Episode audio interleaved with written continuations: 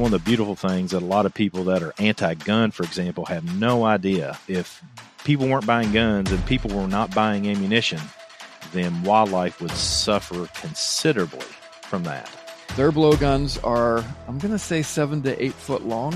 They could shoot a small bird that was 40 foot up in the canopy, no problem. Speaking of David and Goliath, David carrying that thing around using it every day, that dude, as he as he did, could hit somebody between the eyes with that thing.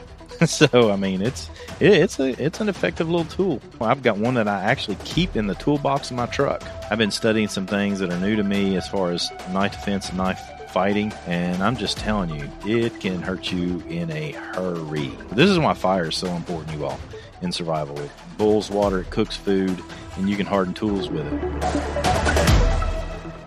Hey, everybody, welcome to the Survival Show podcast with Craig and me, David, where it's our job to take you step by step through the mindset, skills, tactics, and gear you need to survive almost any crisis, emergency, or disaster.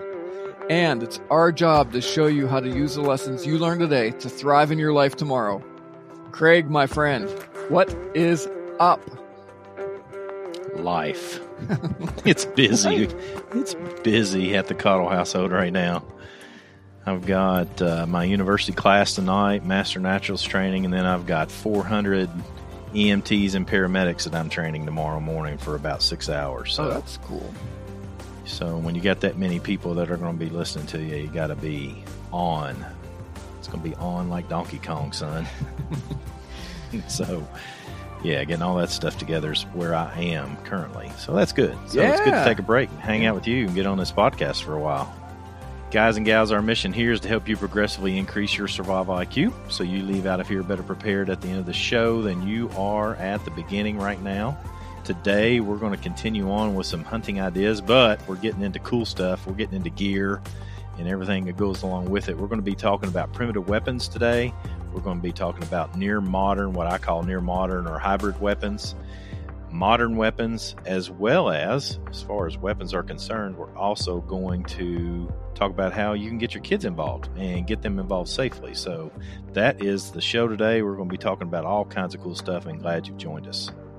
And Craig, we're going to throw in an extra gear cave section Hope you got something cool that you've been checking out that you can share with the guys. We'll make sure that we have time for that before we're all done. But before we get into all that, guys, don't forget to go over to thesurvivalshow.com and check out the three ways you can support this podcast and keep us on the air and going strong. Over at thesurvivalshow.com, you'll find links to give directly on PayPal. You can join the tribe over at Patreon and get appropriately scaled up rewards and perks. We periodically put new content over there. And last week, I posted up the entire hunting section from Craig's book, and I did post a family communication plan over there too. Also, guys, number three, you can go over to Amazon and get tiny guides, and you can support our great sponsors like the Sportsman's Guide. Thank you, thank you, thank you.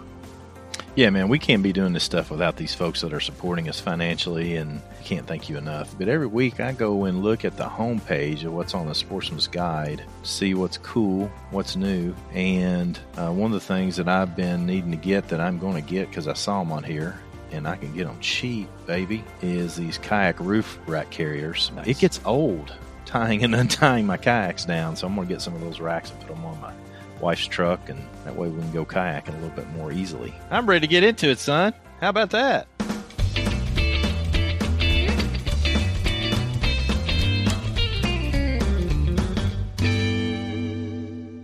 All right, guys and gals. So, for those of you who are tracking along in the Tiny Survival Guide, and if you're not, we highly recommend that you do, we will be expanding greatly on section K5 in our podcast today. The Tiny Guide serves you as both a training tool as well as a reference tool when and where you need it. But one of the things I want to make sure that we get into first and foremost is just to understand the legalities and safety of any weapon that we might be utilizing because fish and game laws across the country are very different. And I learned this really, really uh, intently when I went to Alaska and went fishing because their fishing guide in Alaska is about 10 times the size of our hunting guide for the whole state of Kentucky. So you want to make sure that you check in with your fishing game service Uh, they're called a lot of different names here in Kentucky. They're referred to as the Kentucky Department of Fish and Wildlife Resources. What what do you guys call it up there in Pennsylvania, David? It's the Pennsylvania Game Commission that works hand in hand with the Department of Conservation and Natural Resources. Craig. Yeah, natural resources um, is where most of these organizations reside if there is some sort of natural resources department within your state. I know here in Kentucky, and there's been a, I don't want to get into the politics too much, but I think as sportsmen in particular, we need to be aware of the politics that go on in our areas. And uh, it's very important, both for our hunting rights as well as the conservation of wildlife.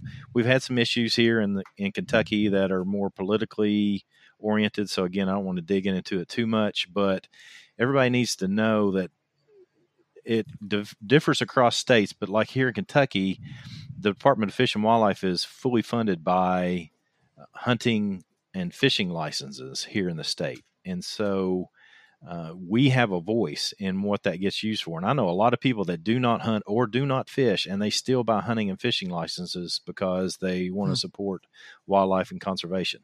And so that that is very important to understand as far as how those monies work. But one of the things that also comes through that a lot of people don't know about, and I love to promote this as much as I can whenever I'm talking about hunting and stuff of that nature, is the Pittman Robertson Act of 1937.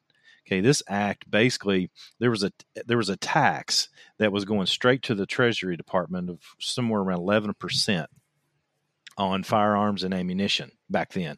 And the Pittman Robertson Act said that that 11% would then get distributed throughout the states. And the states have to go through all these different requirements to make sure that they get that money.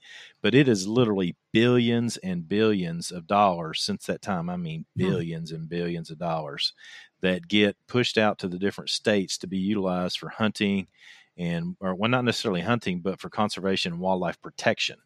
And so you know, again, not to get too political, but if if people weren't buying guns and people were not buying ammunition, then wildlife would suffer considerably from that.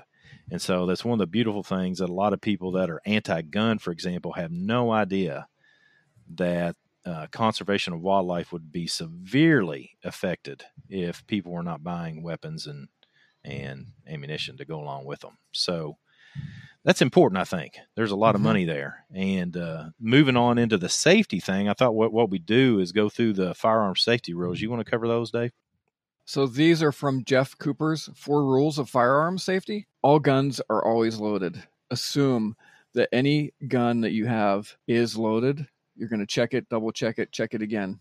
Number two, never let the muzzle cover anything you are not willing or purpose to destroy. Now, when we say the word cover, some people would say sweep. You don't want your muzzle to ever be pointing in any way at anybody else or anything you don't want to destroy this brings up a question some people may have. When you're in close quarters, let's just even say at a range or something, do you have any tips and suggestions how people can make sure that their muzzle doesn't cover or sweep anybody in close quarters?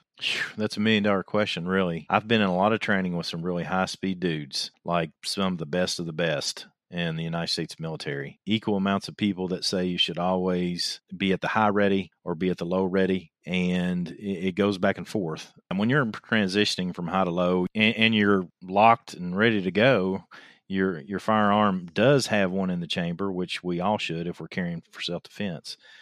Then we've got to be careful on where we transition those firearms. Mm-hmm. And we use trees in the wilderness, and that was a tactic that was taught to us by Rodney Van Zant uh, who's been my tactical guru for a number of years now. So everybody has their own way of doing it. It's just, especially with walls and ceilings and floors and all the things that go along with it in a house, for example, you've got to be really careful because you never know who's on the other side of the wall or who's in that above that ceiling or what have you. So, yeah. So the last two of these four would be keep your finger off the trigger until your sights are on the target and be sure of your target and what is beyond it. Yeah, these four rules of firearm safety can never be spoken enough. I probably post these four rules of firearm safety at least once a month on my social media, at least on Facebook, I do, just because you never know when you haven't reached that person that's never heard of them before. It seems like simple stuff to those of the us that have been around firearms most of our lives, but if somebody's new is getting involved in hunting or some of that nature, I think it's worthy of putting it out there as often as possible. We're going to be talking about some primitive and modern tools other than firearms also. I didn't want to just pass by what we need to consider as far as safety and handling any bladed or edged tools and weapons. I did a full video on YouTube on this very topic. I think it was 14 keys to knife safety and handling. Do you want to just cherry pick maybe three out of this list?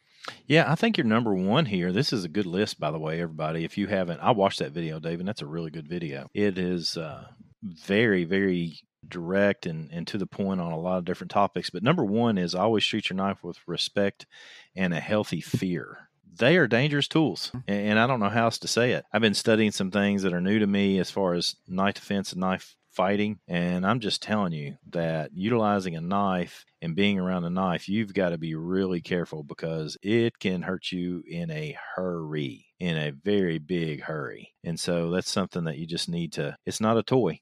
I think that combines another one of the things that you brought out in your list, but it is definitely not a toy. Next, keep your knife sharp. A sharp knife is a safer knife. Dull knives force you to work harder because it doesn't cut well. If you're a parent, if you're a mentor of scouts, if you're leading other people, then sometimes you have to make the hard decision to tell somebody to put their knife away. And because they're recognizing somebody's gotten dehydrated or they're tired, and they do not need to have a knife in their hand. And I would also like to emphasize again it sounds crazy to people that are new to edge tools, but David is absolutely correct in that a dull knife is a much more dangerous tool, improperly used, I should say, than than one that is sharp because a sharp tool does what it's supposed to, whereas the dull one, you know, you do exactly like David described, and you end up cutting yourself by accident. So, how's that? I think that covers them. Let's make sure we add your video in the description below because this is a good list. All right, man. So, why don't we get into talking about some primitive and hybrid weapons? First one, just because I'm going through Master naturalist training and we we had the archaeologist come in and speak to us last week is atlatls. If you're not familiar with atlatls, it's it's basically a big long spear with a projectile on the end of it that you uh, create a, a throwing tool that uh, not directly attached, but is holding the spear itself, and you fling it and it throws it for a very long distance. Now, these were used, um, you know, anywhere between 10,000 years ago up to about 3,000 years ago. And the people that did them, the, the people that utilized them, what they discovered or what they think happened, what archaeologists believe happened is that they discovered that the dude over there that's got the longer arms is the dude that could throw a spear farther. And so what they did is they created this little handle so everybody had a longer arm. And so they're a very effective tool. I've built these things on the numerous times. Uh, we we actually taught I, my organization taught a class for the United States military where we taught primitive weapon building. Uh, Doug Meyer assisted that course. Uh, Doug Myers taught a lot of uh, taught a lot of really high speed guys like uh, Matt Graham and some other guys that have been on TV and stuff of that nature. So, uh, fantastic weapon right there in that atlatl. And heck, man, they're fun. They are so much fun. And so, particularly the military ones that we did, we got in big competitions, see who could throw them the farthest and all kinds of stuff. And I mean, those things will go really incredibly far. Just pretty cool.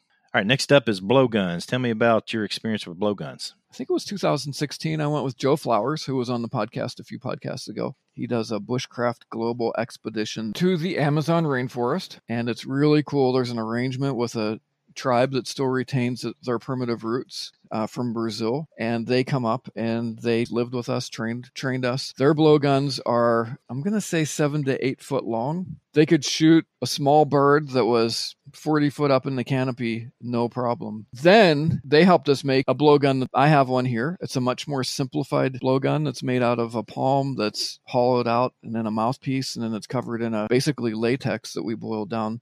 This whole process you can see in my video series, Jungle Bushcraft. I think there's six videos on YouTube, and you can see the whole process of making them. And there's almost a half of a whole episode where I get to go hunting with the Matis. It's all there. Very effective primary tool. They also do use bows, and they also they've got small bows for fish hunting. They've got bows that I'm going to say are about six and a half, seven foot long. You can see that bow. I think it's episode six of that series. Have you ever messed with blowguns, Craig? Again, I mentioned Doug Meyer earlier as one of the guys that's trained a bunch of really high speed uh, primitive technologists. Doug has taught classes for us at Nature Reliance School and taught me personally. Uh, he is probably the world's one of the world's um, best experts on Cherokee blowguns. Um, matter of fact, he's got a book that is about to come out that uh, Creek Stewart helped him publish. Doug is just a phenomenal primitive technologist. So if you ever get a chance to to hmm. work with Doug Meyer in a class, then check him out wherever you get a chance. I, I know he just got back from Canada on a primitive week where they were up there in Canada living primitively, everything, foraging, hunting, all the tools, all the fire building, everything that they did was primitive. There was no modern things allowed in class whatsoever. He taught us how to build blowguns and make blowgun darts using thistle darts, bull thistle dart, nice as fletching. So those work really well. And I've hunted with that and have used it for success with birds. It's not something I use a lot, but I have done it to make sure that I could do it, and uh, works exceptionally well. What's next? Rabbit sticks. Rabbit sticks are just sticks, you all.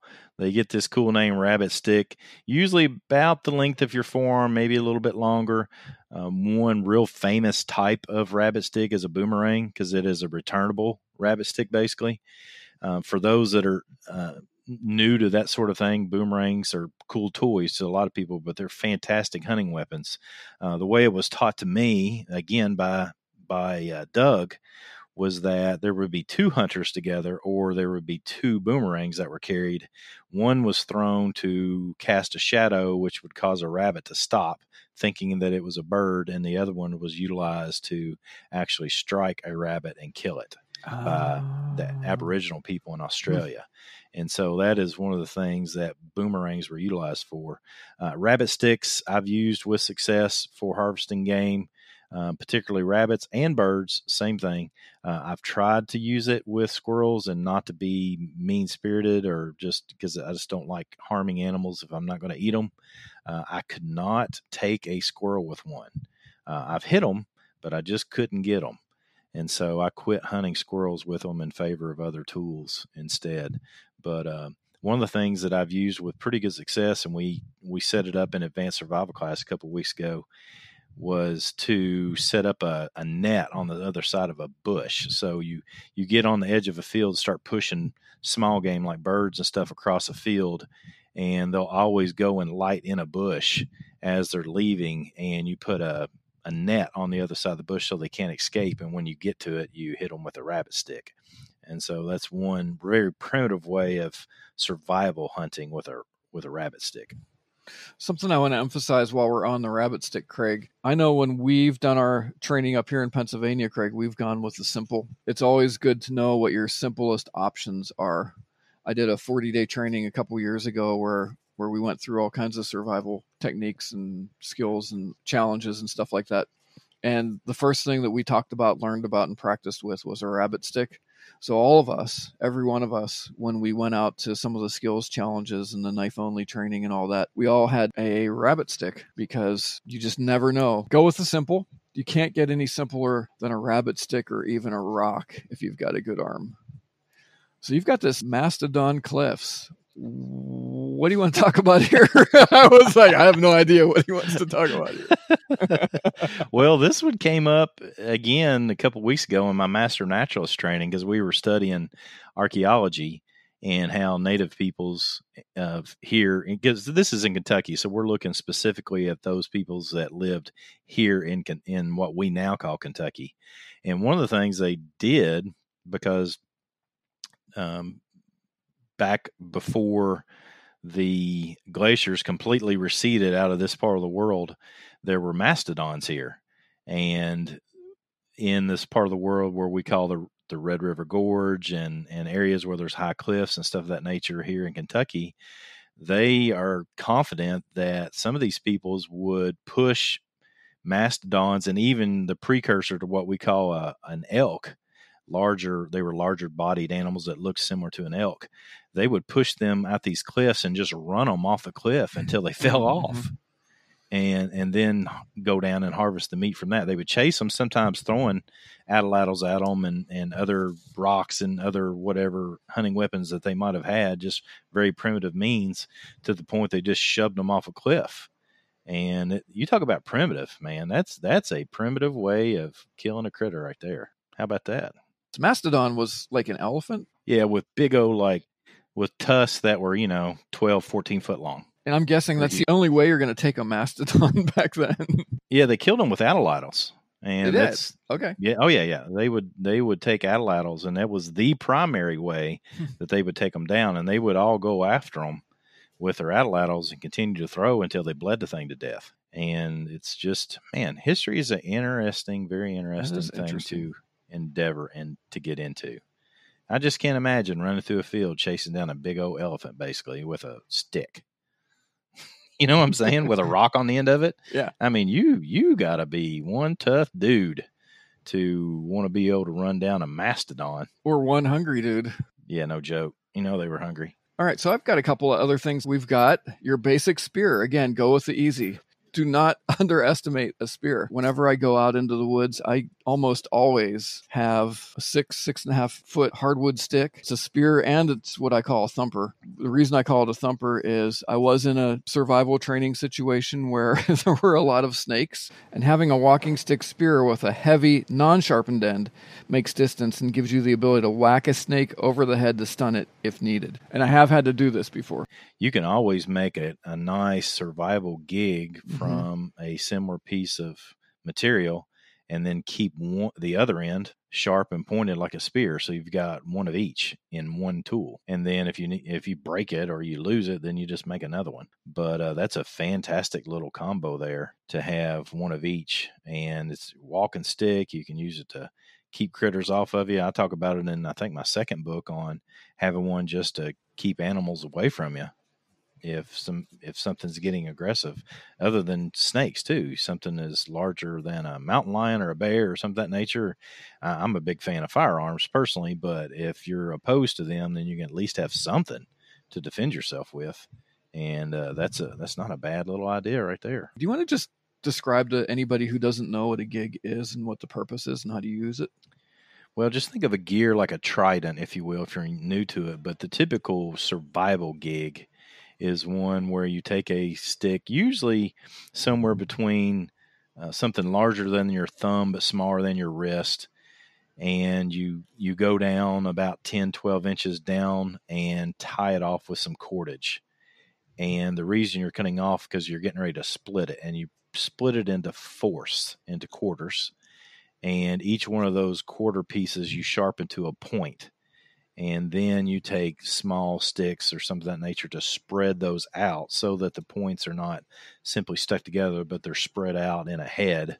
And then you can utilize that to gig fish gig frogs gig snakes gig small animals uh, i've used them if i've been trapping and i have an animal stuck in a trap that is not dead then i'll gig it to the ground so i can dispatch it as mhm. quickly as possible and I don't have to get my hand on the animal and get you know my fingers chewed off or something of that nature. But but yeah, yeah, it's it's it's a good little tool. One thing with gigs and spears, oftentimes when you make one, you may be taking or need to take a tree that's green. And if you have to do that, the tips on them can wear really, really quick if the tree's still green. So what you can do is you can fire harden your tips on your gig or your spear. Just as Davis described, that greenery is going to break down real easy. So if you have a fire, this is why fire is so important, you all, in survival. It boils water, it cooks food, and you can harden tools with it.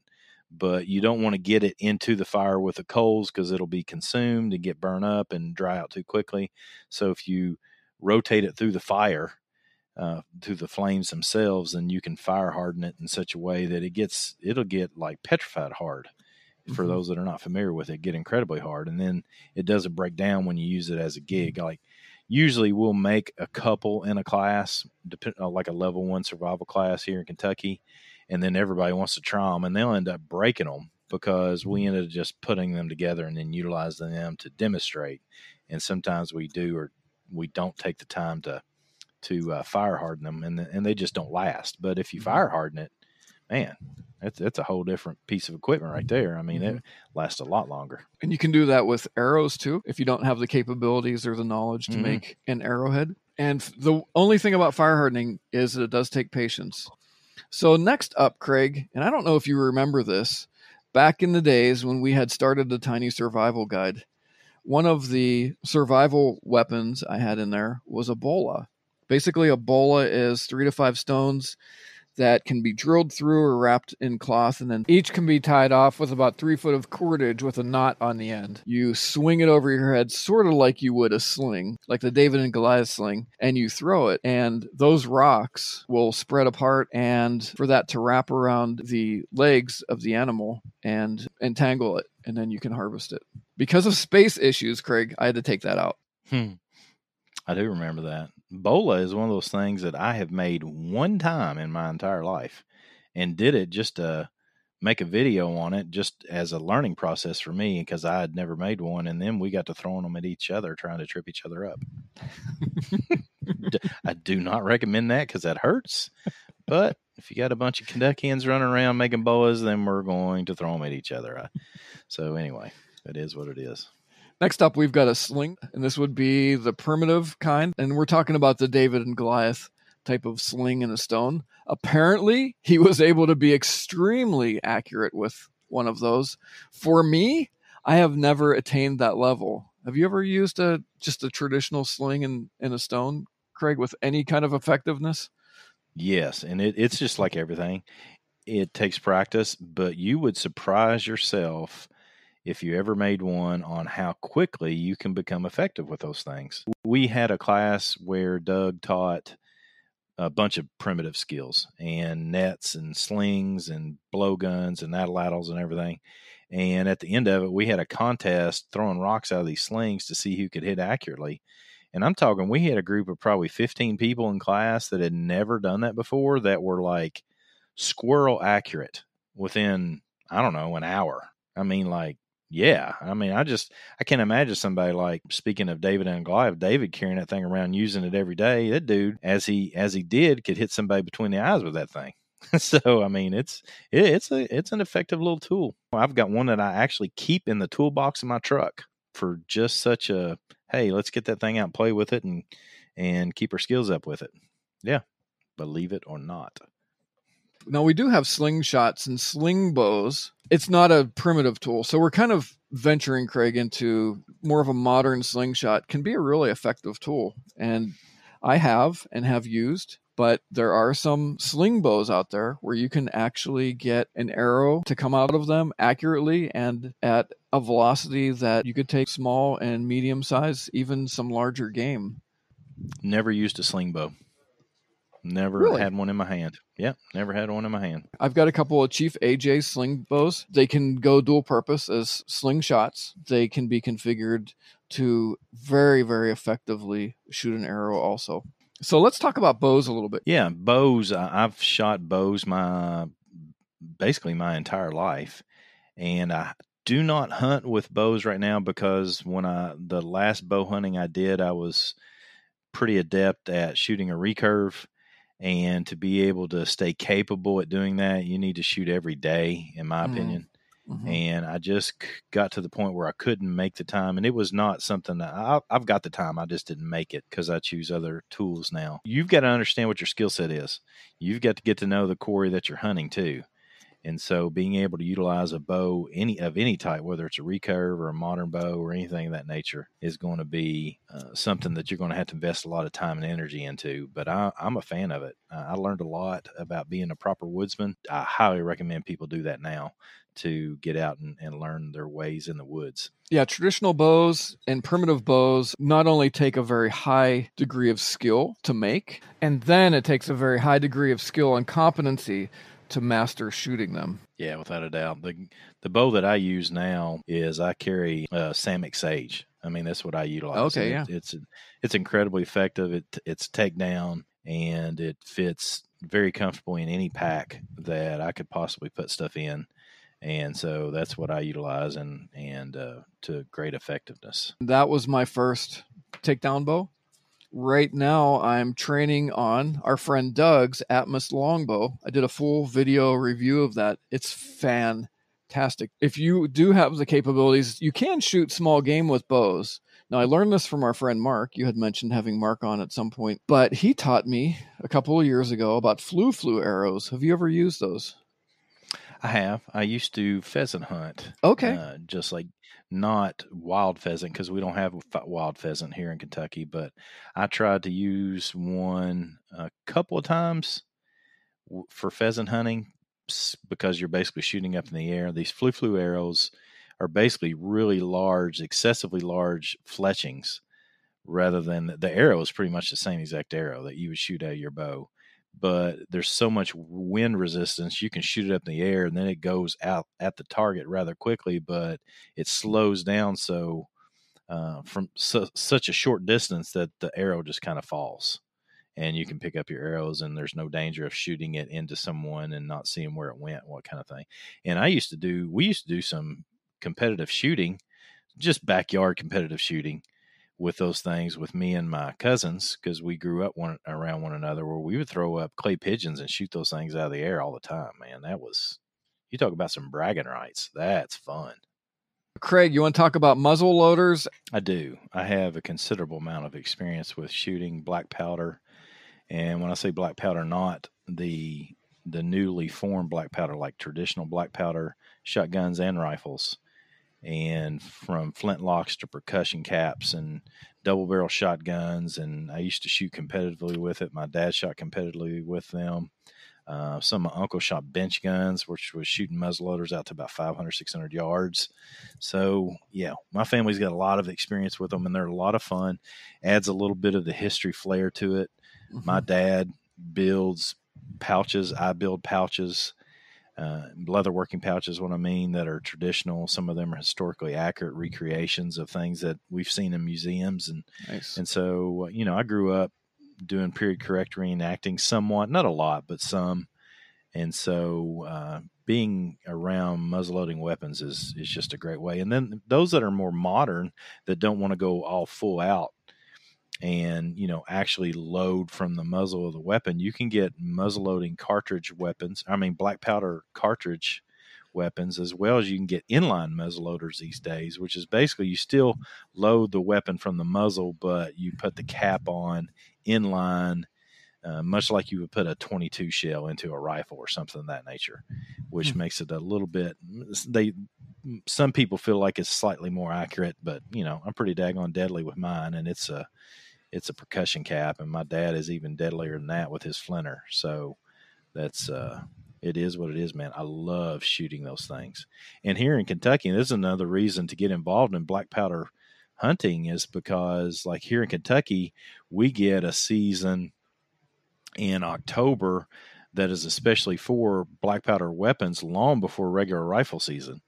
And it's like that in most states too. So it's you get a little here. early. Mm-hmm. Yeah, yeah, that's good. I mean, you get a little extra advantage to going out earlier before other people go out, and so learning how and and purchasing purchasing yourself a black powder firearm is a is a great way to take advantage of extra seasons. Real quick, I'm seeing what they've got on Sportsman's Guide. Yeah, they got a nice 50 caliber black powder muzzleloader on Sportsman's Guide for $296. That's crazy. That's awesome. That Here's another crazy. 50 caliber for 197 with a scope mount on it. Nice. I mean, it's if you want to get er, in, and here's a shotgun. It's a 12 gauge black powder shotgun. I don't know, man. You can't beat it. You can't beat mm-hmm. that kind of stuff. So we want to talk a little bit about shotguns, rifles, and what else? Survival guns? Because we covered rifles and shotguns a bit last week. Maybe, maybe talk about some of the things that you hunted with them or, or go over that. But I, I don't think we talked about survival guns last week, did we? We did not. Mm-mm. Okay, so let's let's dig into that because I've got several. I've got a Henry AR7. I've got a Marlin Papoose. I've got the Remington Nylon 66. I have a Ruger 1022. I do not have the takedown, which I think you prefer, right? Ruger I marked that as David's favorite. Yes. There you go, man. Those Ruger 1022 is just a boss weapon all the way Mhm. around. I have not gotten a takedown yet, which I would love to have one. So anybody that's listening out there, you want to send me one, just hit me up and I'll uh, I'll give you my address. Hey, but here's the big surprise out of all this, okay? So the the Henry AR7 is if you've seen the survival rifles, it's the one it's a little 22 rifle that everything folds up down into the stock and it floats and all this cool stuff. Marlin Papoose usually comes in a little carrying case.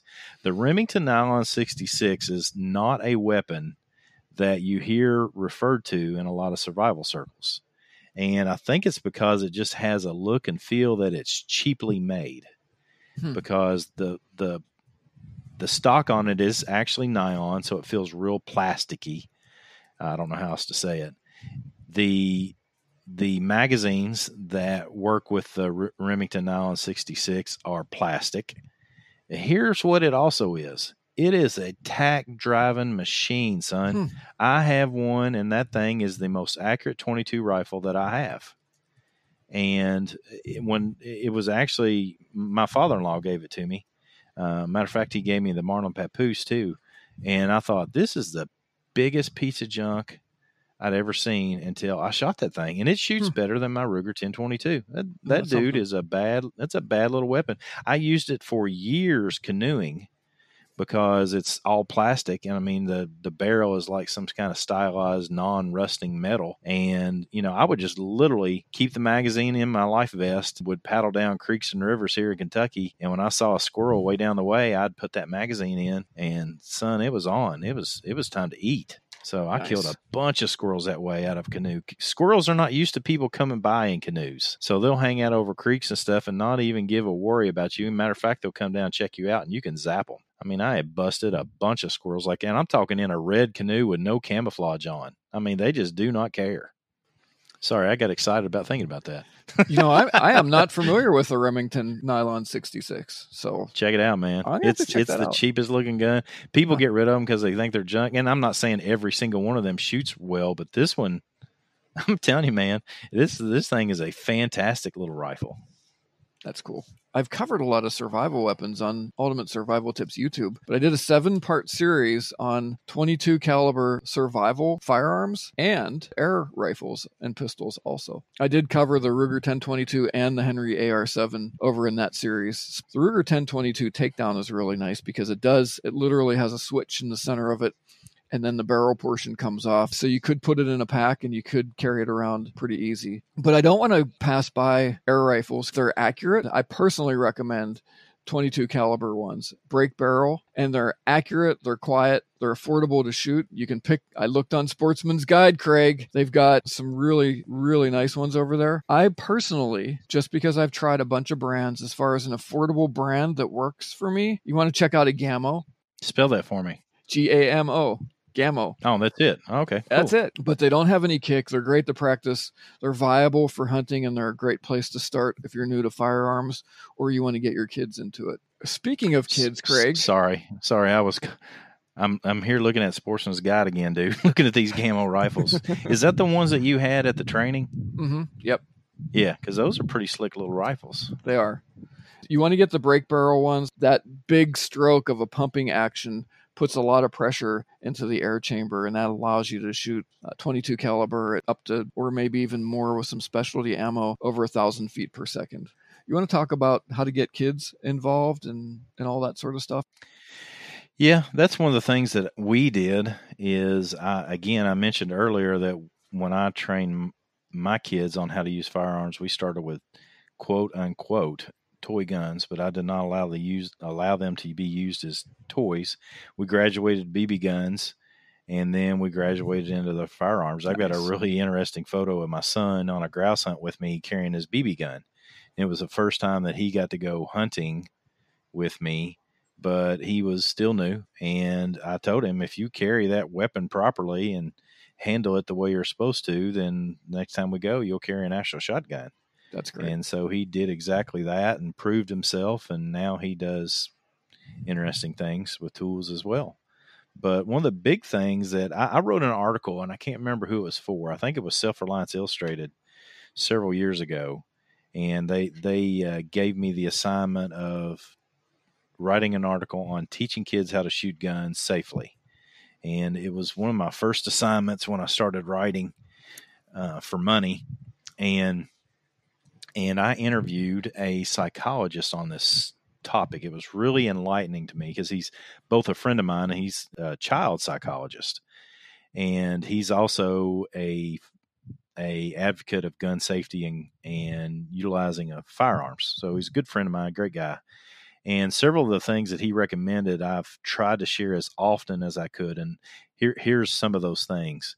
One is that we we as humans are naturally uh, we naturally gravitate towards using tools, and so kids are going to be interested in tools.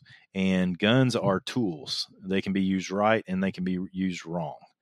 And so, one of the ways that you can help kids understand about guns is to allow them and actually encourage them to help you clean the weapons. Because what happens is they get to see the inner workings of it, particularly if you're skilled enough that you can take a gun completely apart, clean up all the little pieces and parts of it, and put it back together and show a child how it works. Then some of that natural curiosity that we have built into us is is fixed for them. They they get a little bit of taste of it and they know how it works. The next thing that was recommended by this psychologist was to actually take something out like a balloon or maybe even a jug of water where you can shoot something or the child can shoot something and see that destruction happens. And one of the greatest mm-hmm. lessons is to have them shoot something with a shotgun that tears it apart like a balloon and then tell them, hey, you need to try to put that back together now. And it's impossible, right? Because it's shredded and it's tore into all kinds of different pieces. And then you can emphasize the lesson that, hey, that's what happens when you shoot somebody. You can't put them back together, it's impossible. And so it's just a really visual way of teaching a child a lesson so that they get that visual imprint in their brain that if I shoot something, I'm destroying it uh, I may I will not be able to put it back together. Unlike what they see in video games, where they just shoot and they, you know, lives come back and they earn lives and people just pop back up and they're talking to them and all that kind of stuff. And the third is to make sure that the child understands the the concept of death. What age is that? It's different from different kids, but this child psychologist was recommending at least at least the age of 5 or 6 minimum before kids are allowed to shoot anything remotely close to a weapon. And the thought there is that up until that point, they really don't have a good concept of what death is, the permanence of it. And therefore, once they've gotten into their life where they've seen somebody they knew at at school, at church, at the grocery store, or in their family that's died and they don't see them anymore, then they begin to understand a little bit more about this concept of the permanence of death and, and injury. And so it's it's something that those those are some of the big recommendations for consideration on getting your kids involved with firearms. It's good stuff, Craig. I think we would be remiss, and I'm going to throw this at you. You didn't know this was coming there's going to be some people that are listening when we talk about survival firearms that are going to say, "What about an AR?" Well, Craig, what about an AR? Oh, I'm a big fan.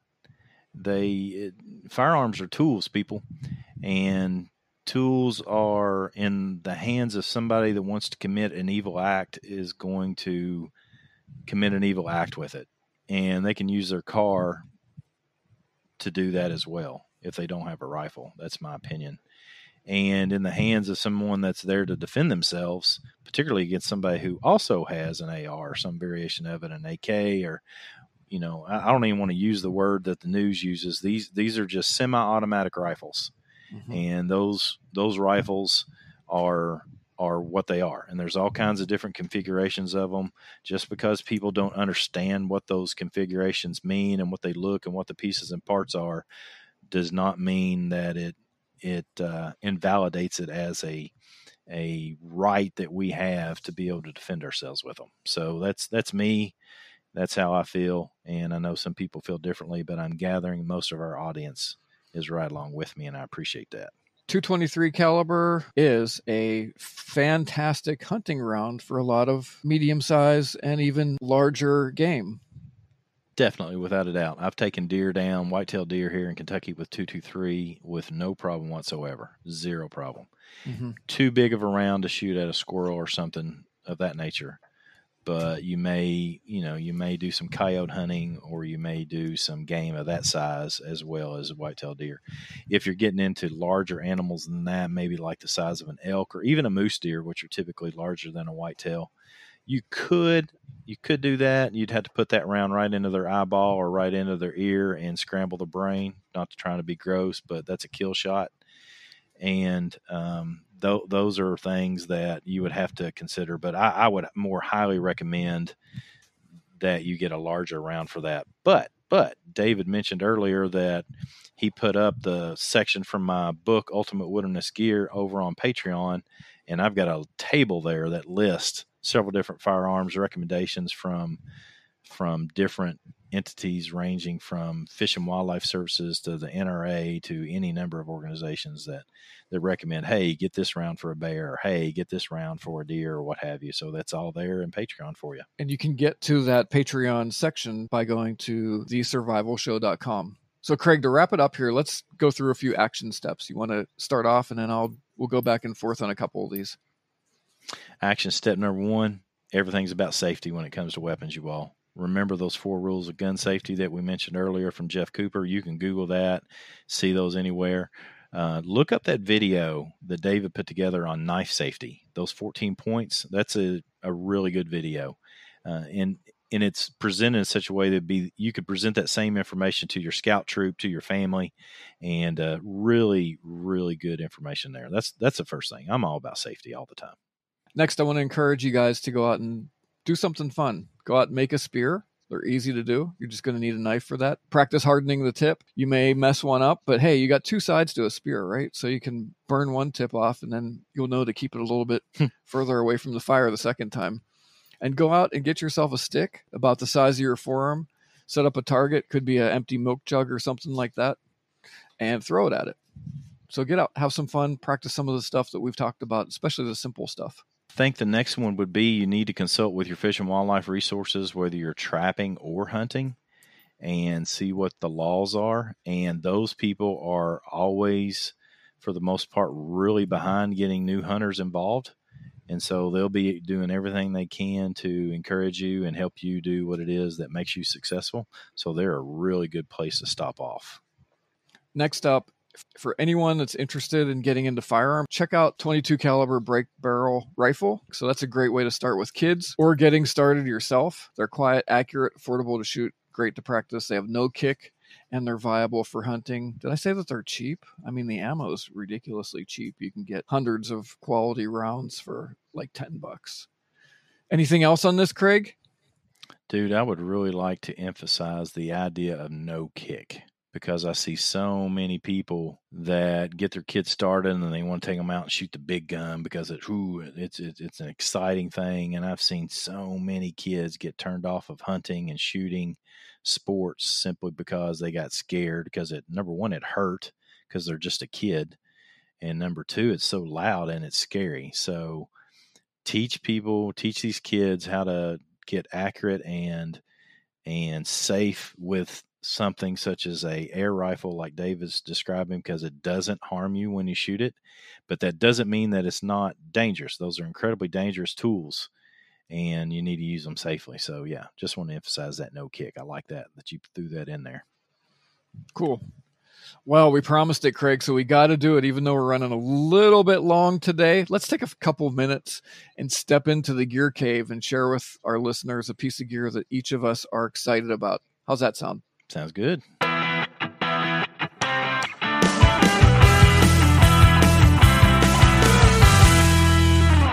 Here it is. The Silky Gomboy. It's kind of like oh. it's kind of like in the middle of it's a little bit bigger than the Pocket Boy and smaller mm-hmm. than that I can't remember what the big one is now.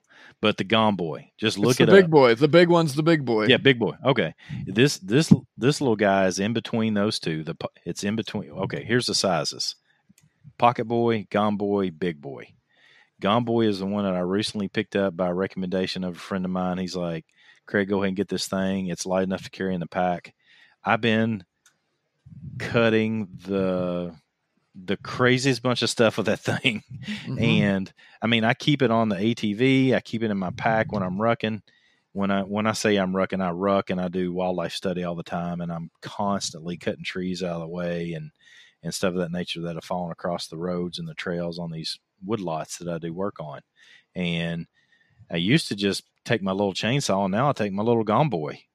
I mean, if it's a big old tree, then I'll I will t- take the chainsaw back. But little Gomboy, that's that's been the coolest new piece of gear that I've gotten in a long time, and it's not so big that it's heavy and you're concerned about carrying it. I like it. Nice. I am a huge fan of Silky. Oh, and oh, I guess this is this is the day to refer people over to Ultimate Survival Tips videos. But a couple years ago, I did a comparison of a bunch of folding pack saws and pocket saws, and I think there were a couple of silkies in there. Did you really? I haven't. I, I need to watch that.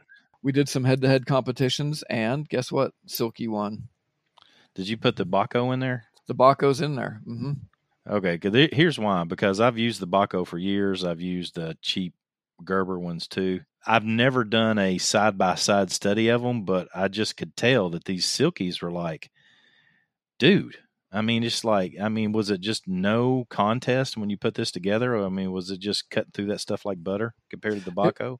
I'm going to let people go check that out, but it was. but seriously, you, you got to see it. There's people that'll swear by the Bahcos, right? They've been around for a yeah. long time. They're a bushcrafter's favorite, and it's a good saw. But when I discovered Silky, it changed my life, man. And they're made in Japan. The thing is, they have a different tooth pattern, but it clears out the channel quicker so that it cuts more efficiently. That's that's my determination anyway. Nice. What about you? You got anything new? I've got something really really new. So a lot of you guys that have followed along with me here and over at Ultimate Survival Tips, you know I'm a big fan of the Anker battery bricks for portable recharging smaller things like your iPhone in an emergency. But for bigger stuff like home emergencies, vehicle bug out or something, pretty much the only choice, Craig, that I, I can think of and that I have is the Goal Zero line. They've been around for a while, but there's a newer player in the market that's just come out with some new, pretty serious innovations in the portable power generator space. And the company's called Jackery. I think they kind of started out in that smaller battery brick niche. But this new stuff, Craig, I don't know if you've seen it, but I've got the brand new Explorer 500 plus the 100 watt solar panel. I'm just going to tell you guys, this is like, this thing is like three panels that fold up to a manageable size. I mean, you're not going to stick it in your backpack, but for your home or for a vehicle bug out or, or something like that, it's fantastic but 100 watts is about five times more than what you're going to see in your typical solar panel. Wow. I'm going to say it's about the size of a very small cooler where you would just put a couple items in. So it's not that big, it's not that heavy, but it's got AC, 12 volt, three USB outputs built in. It's it's got of course the traditional flashlight. The cool thing is when it's fully charged, it'll charge your iPhone about 50 times. a smaller refrigerator, it'll run it for about 30 hours and I've got a little MacBook 12 inch and it'll charge that over six times. This is a pretty serious piece of technology. But what I'll do is I'll put over at kit.com forward slash ultimate survival tips, Craig, where we've got a bunch of other things that we recommend.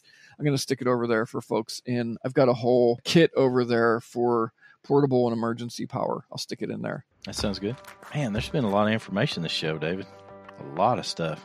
All right, guys and gals, as always, subscribe to the podcast now if you have not done so. It is absolutely 100% free to do that. That way, you ensure that you don't miss out on any episodes that we put out. Many thanks to you who are listening, who, yes, without a doubt, you're already a subscriber. We can't thank you enough. That support is invaluable. And one more time, I want to say this thank you for everybody that has, up to this point, financially supported us. We couldn't do it without you. We really appreciate it. I want to throw out these opportunities for you. Go over to Amazon and buy some tiny guides. Everyone wins. It's great information. You've heard us talking about it. You've heard us sharing information with you. Buy one, buy five, buy 10, buy 20. I don't care how many you buy. Every time you buy, that helps David and I out financially, which gives us an opportunity to put out great podcasts like this. So go over to also survivalshow.com We've made it very easy to support the podcast with links to, obviously, again, the Tiny Guide. You can donate to us through PayPal. You can support the show on a monthly basis through Patreon. And lastly, please support our sponsors. And I've tried my best throughout the show. Did a little different, you guys, as we talk about things. I, I tried to hit up the Sportsman's Guide to give you an idea of all the things that are there. So uh, I hope that's helped. And without a doubt, Sportsman's Guide has been good to us in their support of the Survival Show podcast, and we greatly appreciate that. So check them out. You'll find something there that you like. I guarantee it. So we really appreciate you checking out the sponsors and supporting them as well. I think that's it. Thanks for listening. We'll see you next time on the Survival Show podcast. Keep it simple, be positive, and stay sharp.